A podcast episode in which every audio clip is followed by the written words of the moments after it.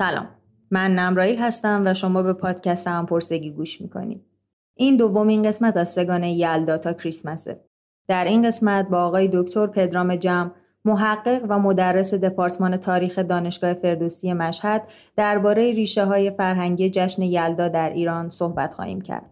با توجه به شرایط ما این گفتگو رو به صورت اینترنتی انجام دادیم. طبیعیه که گاهی صداها از کیفیت ایدئال برخوردار نبودن. ما تمام تلاشمون رو کردیم تا این گفتگو با کمترین ایراد ممکن به گوشتون برسه. آقای دکتر جمع من خدمتون خوش آمد میگم. خیلی ممنونم که قبول زحمت کردین تشریف آوردین مهمان برنامه ما شدین. سلام متشکرم.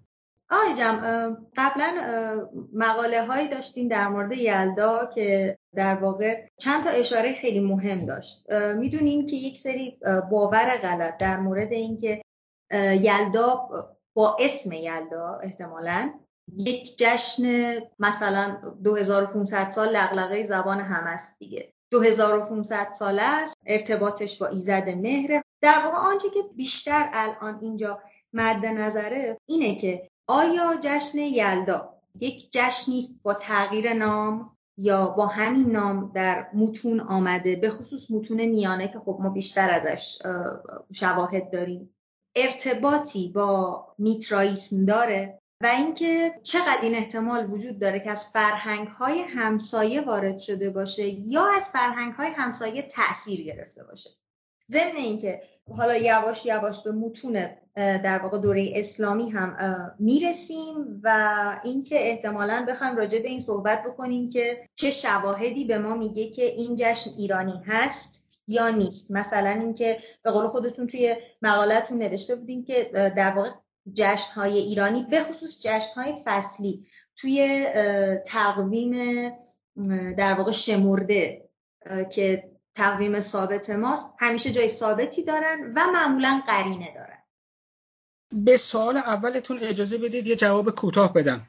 جشنی به نام یلدا قبل از اسلام برای ایرانیان بهدین یا زرتشتی یعنی اکثریت ایرانیان ناشناخته بود. حساب ایرانیان مسیحی آرامی زبان البته جداست. می‌دونید که یلدا یک کلمه آرامی هست سوریانی است و به معنای تولد و آرامی زبان ها این رو برای تولد مسیح به کار بردند و به کار می‌برند. اینکه ایرانیان آرامی زبان مسیحی این رو استفاده کرده باشند بله ولی ایرانیان زرتشتی نخیر جشنی به این نام هرگز در اسناد باستانی ما ظاهر نشده دیده نشده هرگز در جایی نمیشه سراغ گرفت. سوال بعدی شما این که این آیا احیانا با میترائیسم ارتباط داره یا نداره؟ به زرس قاطع هیچ ارتباطی با میترائیسم نداره. این یک تصور حدودا پنجاه ساله است. یکی از استادان فقید دانشگاه تهران ابتدا در تلویزیون ملی ایران و بعدا همون گفتارها رو در کتابی جمع آوری کرد و این نظر رو مطرح کرد و البته بسیار هم محبوب شد. برگردیم به در واقع سوال قبلی و یلدا و فرهنگ سوریانی که فرمودین که همچین جشنی در در واقع فرهنگ آرامی وجود داشته. ما می‌دونیم که این جشن به چه صورتی در اون فرهنگ زادگاه اصلیشه و اسمش از اونجا آمده برگزار می شده و آیا شباهتی به یلدای امروزی ما داره؟ بذارید این رو بگم خدمتون. ببینید ما می‌دونیم که از قرن سوم میلادی مسیحی ها به فکر افتادن که تاریخ میلاد مسیح رو مشخص بکنن. در دو قرن اول این زیاد محل توجه نیست. چون فکر می‌کنن که اهمیتی نداره. ذات الهی مسیح با تولد و میلاد مناسبتی نداره. ابتدا مورخین که طبیعتا می‌خواستن زندگی مسیح رو تاریخش رو بنویسند توجه به این کردن که به هر حال اگر یک جنبه ناسوتی هم برای مسیح بخوایم در نظر بگیریم باید برای او یک زایشی از یک مادر بشری شاید در نظر بگیریم. و به این فکر افتادن که تاریخش رو مشخص بکنن ولی خب تاریخی هم در دست نبود. هیچ سند درست حسابی در اختیارشون نبود که بخوان تاریخ مسیح رو در بیارن از قرن مشخصا سه به بعد به خصوص قرن چهارم هستش که کم کم برگزار کردن میلاد مسیح در اقصانوقات جهان مسیحیت باب میشه. البته شخصا من اطلاع چندانی ندارم اینکه آرامی زبان هایی که در ایران یا پیرامون ایران زندگی می‌کردن دقیقا در جشن میلاد مسیح چه مراسمی داشتن. این رو ما نمی‌دونیم بدبختانه. اطلاعاتمون بسیار کمه. اما ابو ریحان این رو ذکر می‌کنه و اشاره بسیار بسیار مهمی داره. میگه مسیحیان ملکایی خارزم جشن میلاد مسیح رو به نام یلدا برگزار می‌کنن. این خیلی مهمه چون حضور ملکایی ها اساسا در خارزم هم خیلی شگفتانگیزه. اما علیه حال ظاهرا از مسیر مسیحیان ملکایی خارزم هستش که کلمه یلدا وارد فکر می‌کنم زبان ادبا و شعرای خراسان شده. نکته مهم اینجا این هست که یلدا برخلاف اون کلمه های آرامی که احتمالا از آرامی زبانهای بین النهرین وارد فارسی شده و معمولا وارد عربی هم شده و چه بسا از عربی وارد فارسی شده باشه از این مسیر وارد نشده. یلدا در عربی کاملا ناشناخته است. عرب زبان ها کلمه یلدا رو به کار نمی‌برند. در حالی که بسیاری از کلمات به اصطلاح سوریانی آرامی که از آرامی های بین النهرین آمده برای زبان عرب هم شناخته شده است و چه بسا از اون مسیر اومده. این نکته بسیار جالبیه. مسیر رو به ما نشون میده که احتمالا از مسیر خراسان و خارزم اما یک نکته اساسی وجود داره. ابو به درستی اشاره می‌کنه که یلدا به معنای میلاده. ولی می‌دونید که آثار الباقیه به زبان عربی نوشته شده و در آثار فارسی زبانان آثار نظم و نصر هیچ جا نشانه ای پیدا نمیشه که بعدها که کلمه یلدا در زبان فارسی به کار میره از قرن پنجم هجری به بعد ایرانی ها با معنای لغوی این کلمه آشنایی داشته باشند هیچ قرینه ای به دست نیامده. اگرچه یلدا جشن میلاد مسیح هست در اصل در میان مسیحیان ولی برای بخش بزرگی از ایرانیان معنای لغوی ناشناخته بوده. البته ارتباطش با مسیح در قرن پنجم، ششم و حتی هفتم تا حدی شناخته شده هست ارتباطش هست. اما این ارتباط رو به کمرنگ شدن می‌گذاره. حتی سوء تفاهماتی به وجود میاد. بعضی ها فکر می‌کنند یلدا یکی از حواریون عیسی بوده تا اینجا و حتی این معنی هم در فرهنگ های قدیم فارسی ذکر شده که یلدا نام یکی از حواریون عیسی است. این نشون میده تا چه حد معنای لغوی یلدا که امروز برای ما شناخته شده است به معنای میلاد برای ایرانیان صده های گذشته کاملا ناشناخته بوده.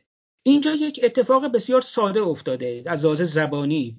یک کلمه ای از یک زبان دیگه وارد زبان فارسی شده و ایرانی ها نه اون رو به معنای اصلیش بلکه به معنای زمینیش کم کم به کار می‌گیرند کم کم در واقع یک معنی ثانویه براش در نظر معنای, معنای ثانویه کاملا درسته. این به ایرانی ها اجازه داد این کلمه رو حتی نه تنها در آثار ادبی کم کم در قرون بعدی در استفاده های روزمره برای بلندترین شب سال خودشون هم به کار بگیرن. اگر معنای اصلی کلمه زنده بود احتمالا این اجازه رو نمی‌داد. ایرانی های مسلمان احتمالا نمی‌تونستن بگن که دارن میلاد رو یعنی میلاد مسیح رو جشن می‌گیرن یا برگزار می‌کنن. چنین چیزی ناممکن بود. یا کلمه مهرجان در زبان عربی امروز به معنای فستیوال به کار میره. مهرجان های ریز و درشتی در جهان عرب برگزار میشه. در واقع معرب شده مهرگانه که به یک جشن خاص اطلاق کاملا. کاملا درسته. ولی در زبان عرب دیگه اون معنای اصلی فراموش شده است به اون معنا به کار نمی‌برن. این رو فقط به معنای فستیوال دارن به کار می‌برن و هیچ اشکالی هم نداره. و اشتباه از کسی امروزه جستجو بکنه بخواد بر پایه معنای لغوی معنای اتیمولوژیک کلمه مهرجان بگه که این مهرجان های ریز و درشت جهان عرب ریشه ای دارند با دین ایران باستان یا با ایزد میسرا یا احیانا با مهرگان ایرانی. هیچ مناسبتی ندارن یک کلمه است داره در زبان دیگه به یک معنا دیگه به کار میره. داستان یلدا هم چنین چیزی است. یعنی لزوما هیچ ارتباطی به میلاد یا میلاد فرد خاصی حالا چه مسیح چه مهر نداره. صرفا اسم وارد شده و احتمالا روی یک جشنی که سابقه بر این هم در ایران وجود داشته احتمالا جشن فصلی در واقع روی اون پیوست شده برای اینکه مقبول تر بیفته. بله کاملا درست.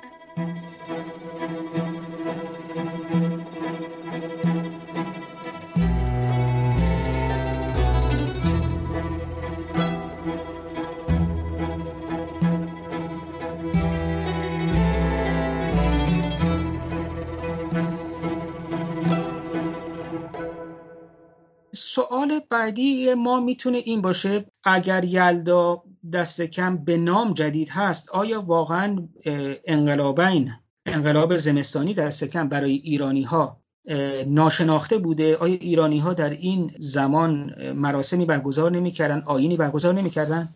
جواب خوشبختانه مثبت هست. اجازه بدید من توضیح در مورد اعتدالین و انقلابین بدم.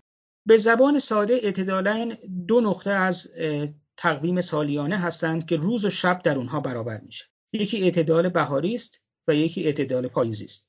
و دو زمان هم وجود داره که کاملا روز و شب به منتهای بلندی و کوتاهی خودشون می‌رسند. یکی در آغاز تابستان و دیگری در آغاز زمستان. انقلاب تابستانی و انقلاب زمستانی. ما از آثار الباقیه می‌دونیم که انقلابین برای ایرانی ها کاملا شناخته شده بوده و اعتدال بهاری هم دست کم برای ایرانی ها کاملا شناخته شده بوده. احتمالا اعتدال پاییزی هم شناخته شده بوده ولی فعلا توصیف ابو ریحان نشون نمیده که ایرانی ها اعتدال پاییزی رو با جشنی برگزار کرده باشند من یک توضیحی در مورد آثار الباقیه و این فصل مربوط به جشنهای ایرانی بدم.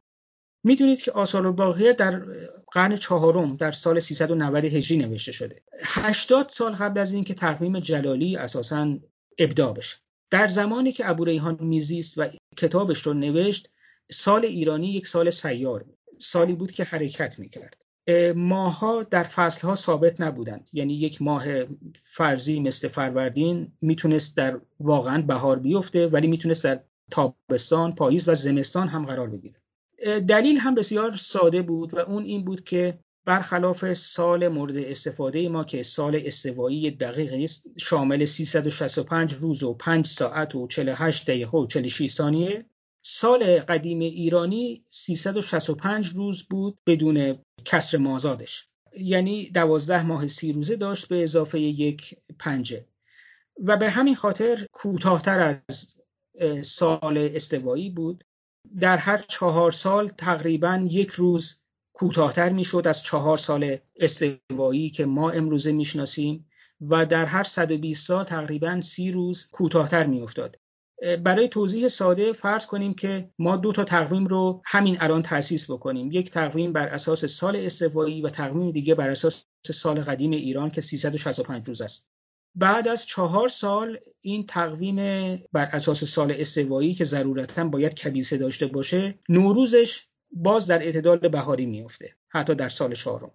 اما در تقویم دوم بر اساس سال 365 روزه به خاطر نداشتن کبیسه یک روز داخل زمستان میشه نوروز سال چهارم به بعد. به همین ترتیب نوروز گردش می‌کنه.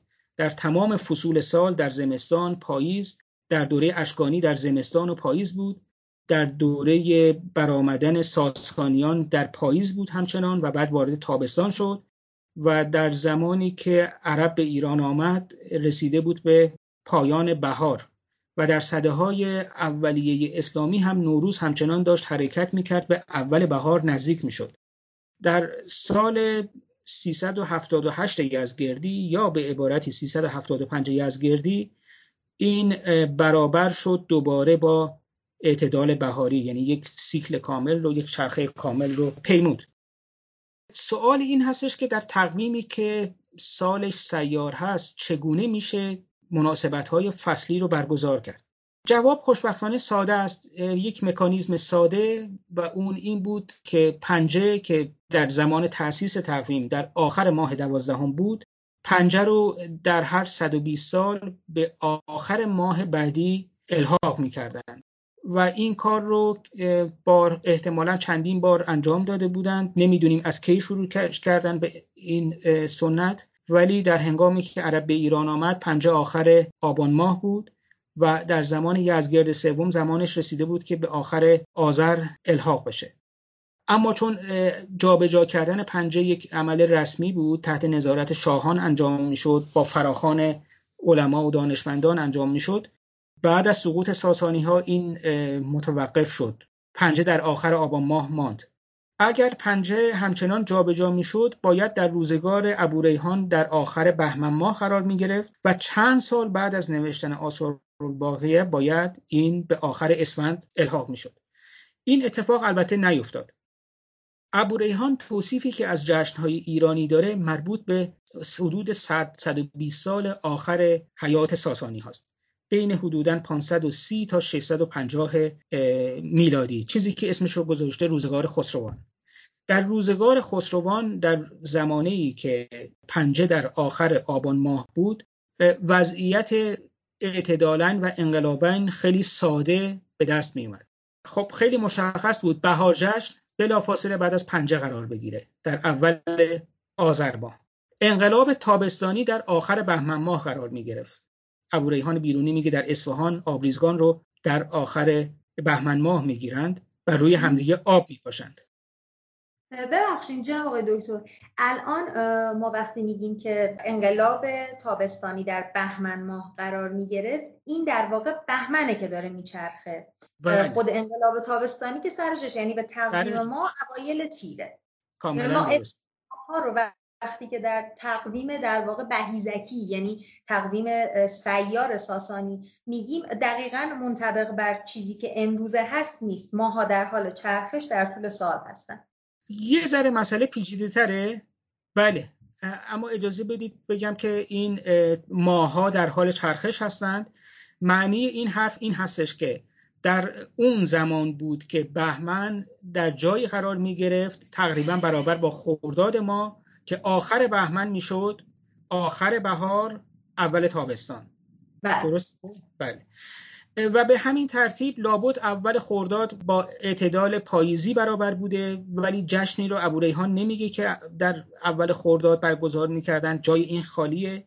ولی بعدا در اول شهریور باز اشاره می‌کنه میگه جشنی به نام آذرجشن بود و این آغاز زمستان بود. مردمان آتش روشن می‌کردند جشن آتش های خانگی بود. دور همدیگه خوراکی تناول می‌کردند. آتش رو میافروختند برای دور کردن شیاطین و دور کردن مذرات زمستان و برودت هوا و سختی زمستان. خب اینجا این توصیف نشون میده که روشن کردن آتش و مراسم اینجاش جنبه آینی داره. آتش قرار انسان گیاه رو حفظ بکنه در برابر زمستانی که پیش روست. درست نقطه مقابلش آبریزگان قرار داشت که اول تابستان بود در انقلاب تابستانی و اونجا در اون زمان مردم آب بر سر و روی هم دیگه میریختند به خاطر اینکه اونها رو از مذرات گرمای پیش رو حفظ بکنه. و احتمالا شاید یک جادوی تقلیدی هم می بود به آسمان میگفتش که بباره. در مقابل احتمالا آتش زمستان به طبیعت می‌گفت که دیگه بیش از حد سخت نگیره سرد نباشه. این نکته جالبی است. آین که گذر رو گذر از یک فصل رو به فصل دیگه ممکن می‌کنه. گذر بی خطر رو.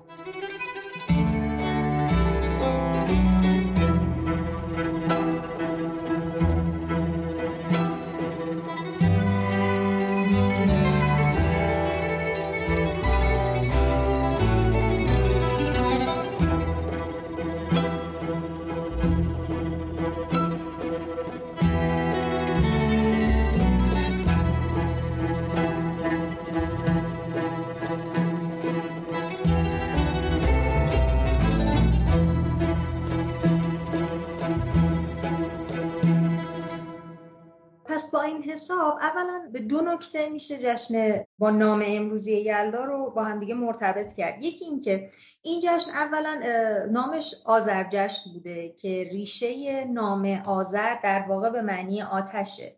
و به احتمال زیاد می‌تونیم در واقع می‌تونیم این فرض رو داشته باشیم که استفاده خوراکی های سرخ رنگ در واقع زنده کردن رنگ آتش در خانواده است یا در واقع ارتباطی با اون ماجرا داره.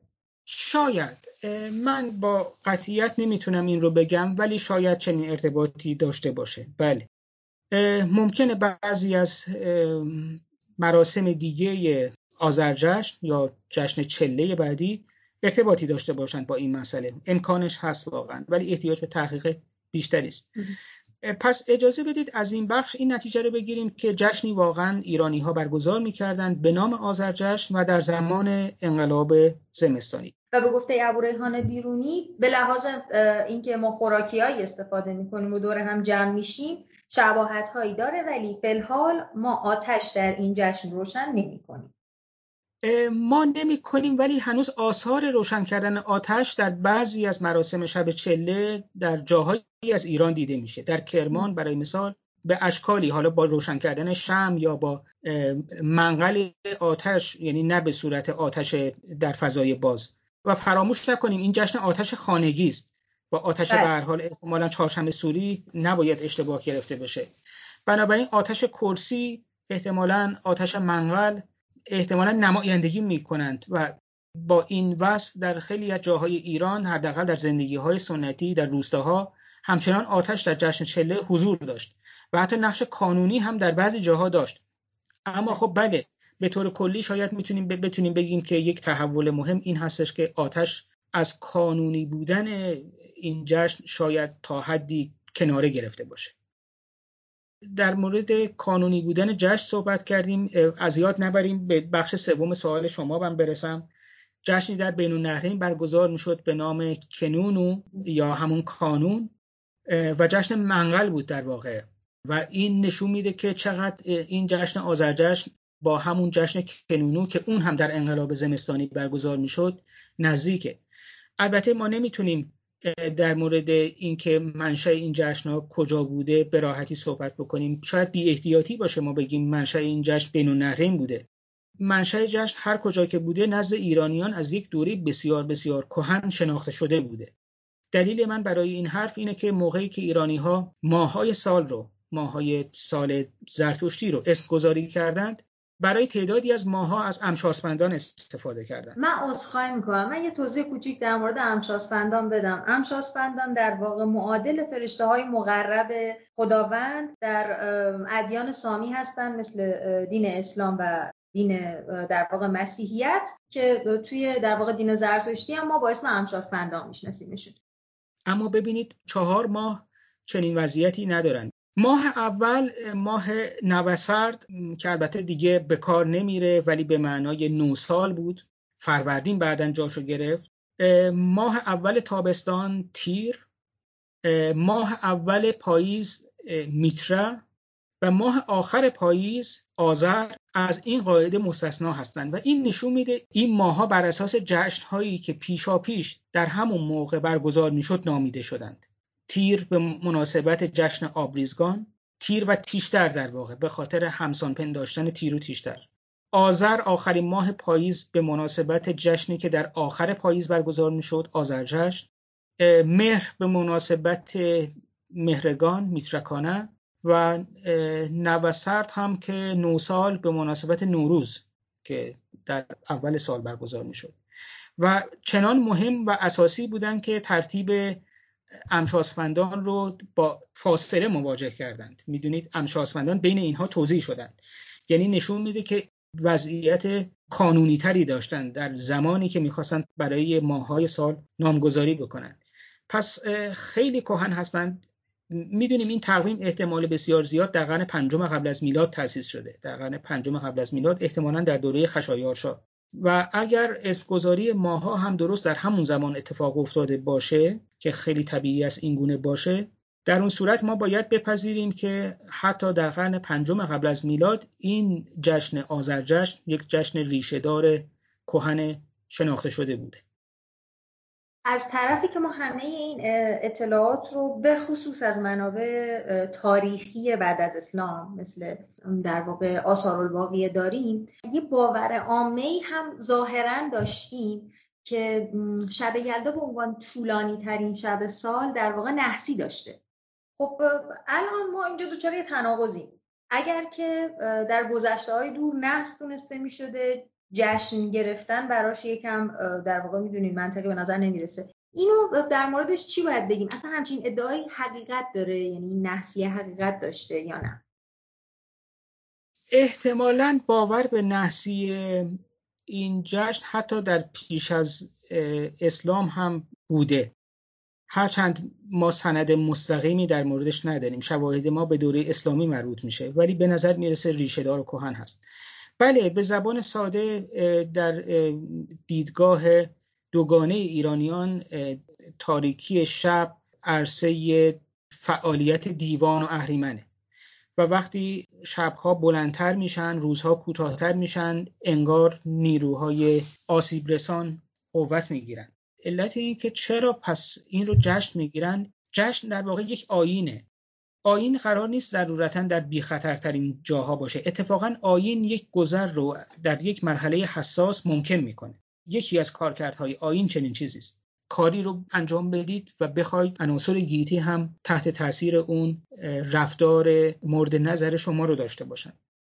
برای دفع این نحسی بوده که مراسمی برگزار می شده یکی از منظورها همین بوده که دفع بکنند و ابو ریحان این رو حتی سراحتا بیان می‌کنه که برای دفع آسیب و مذرات و اینها چنین کاری می‌کردن. خب پس ما اگه جنبندی کلی داشته باشیم راجع به اینکه یلدا چیست احتمالا منشأش کجاست؟ به زبان ساده یلدا جشنی است اگر اگرچه به نام نسبتا جدید ولی برای جشنی بسیار کهنتر و باستانیتر اطلاق میشه. عناصر اصلی جشن یلدا یا بهتر بگیم جشن چله بسیار کهن هستند. ریشه های قبل از اسلامی دارند عناصر جدیدتر هم البته وارد شده. به نام یلدا نسبتا در صده های متأخر بیشتر به کار میره. حتی کلمه یلدا در آثار ادبی در قرن 5 و 6 و 7 نشون میدن که کاربردش به متنای ادبی تا حد زیاد محدود هست و مردم عادی احتمالا در زبان خودشون این رو خیلی به کار نمی‌برن. آشنا نبودن. احساس می‌کنم که جایگاه کلمات آلمانه رو داشته. کاملا درسته. و البته کلمه خوشاهنگی هست کلمه ای که به گوش خیلی قشنگ می نشینه و چون از آثار ادبی آمده پرستیژ اون رو همراهی می‌کنه. در مقایسه ببینید چله به نظر می‌رسه خیلی ها شاید فکر کنن که چله کمی پرستیژ کمتری داره و ترجیح بدن کلمه یلدا رو استفاده بکنن. و این نشون میده چرا یلدا از چه مسیری داره محبوب میشه. خوشاهنگ و پرستیژ او رو همراهی می‌کنه.